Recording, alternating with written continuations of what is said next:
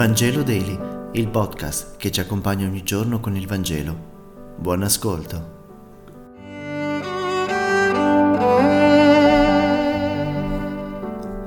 Lunedì venticinque aprile. Lettura dal Vangelo secondo Marco, capitolo sedici, versetti quindici venti.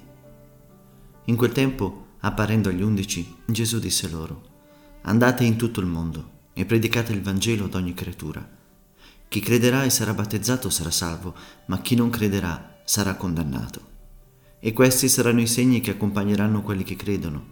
Nel mio nome scacceranno i demoni, parleranno lingue nuove, prenderanno in mano i serpenti, e se berranno qualche veleno non recherà loro danno. Imporranno le mani ai malati e questi guariranno». Il Signore Gesù, dopo aver parlato con loro, fu assunto in cielo e sedette alla destra di Dio. Allora essi partirono e predicarono dappertutto.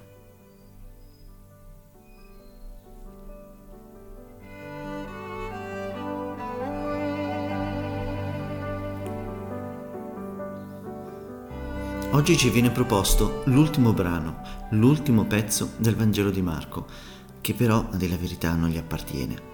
Infatti il Vangelo di Marco termina il capitolo sedici, al versetto otto, con l'annuncio della risurrezione di Gesù, ma senza le prove delle apparizioni.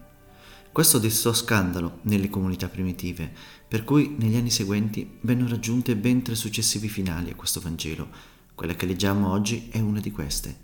Quindi non è proprio di Marco, ma è indubbiamente frutto dell'esperienza della comunità cristiana. Secondo l'autore di questo brano, la missione dei credenti è di andare, non di rimanere fermi, ma di andare a proclamare che cosa? La buona notizia. Questa è la buona notizia.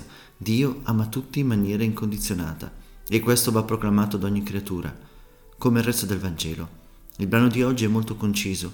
Non solo il suo Vangelo è il più breve dei quattro, quello di Marco, ma egli non ama usare molte parole per descrivere le scene, e la sua narrazione è parca di dettagli. Questa narrata oggi è la prima e l'unica volta in cui il risorto dice qualcosa agli apostoli. Insomma, a buon intenditore, poche parole. Marco condensa qui il succo del messaggio evangelico, o perlomeno del mandato di Gesù ai suoi discepoli, cioè noi.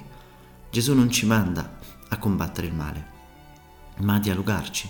Non ci dice che uccideremo serpenti, ma che i discepoli li prenderanno in mano. Non dice che zitteranno i loro oppositori, ma che parleranno lingue nuove. L'invito di Gesù è quello di non fare muro contro un muro, ma di leggere nel male che tormenta il mondo le doglie del parto. L'aiuto del cristiano, il suo fermento, è simile a quello dell'ostetrica: interpretare i dolori come possibilità di vita nuova, aiutare a far nascere qualcosa di buono. Non siamo soldati, siamo accompagnatori.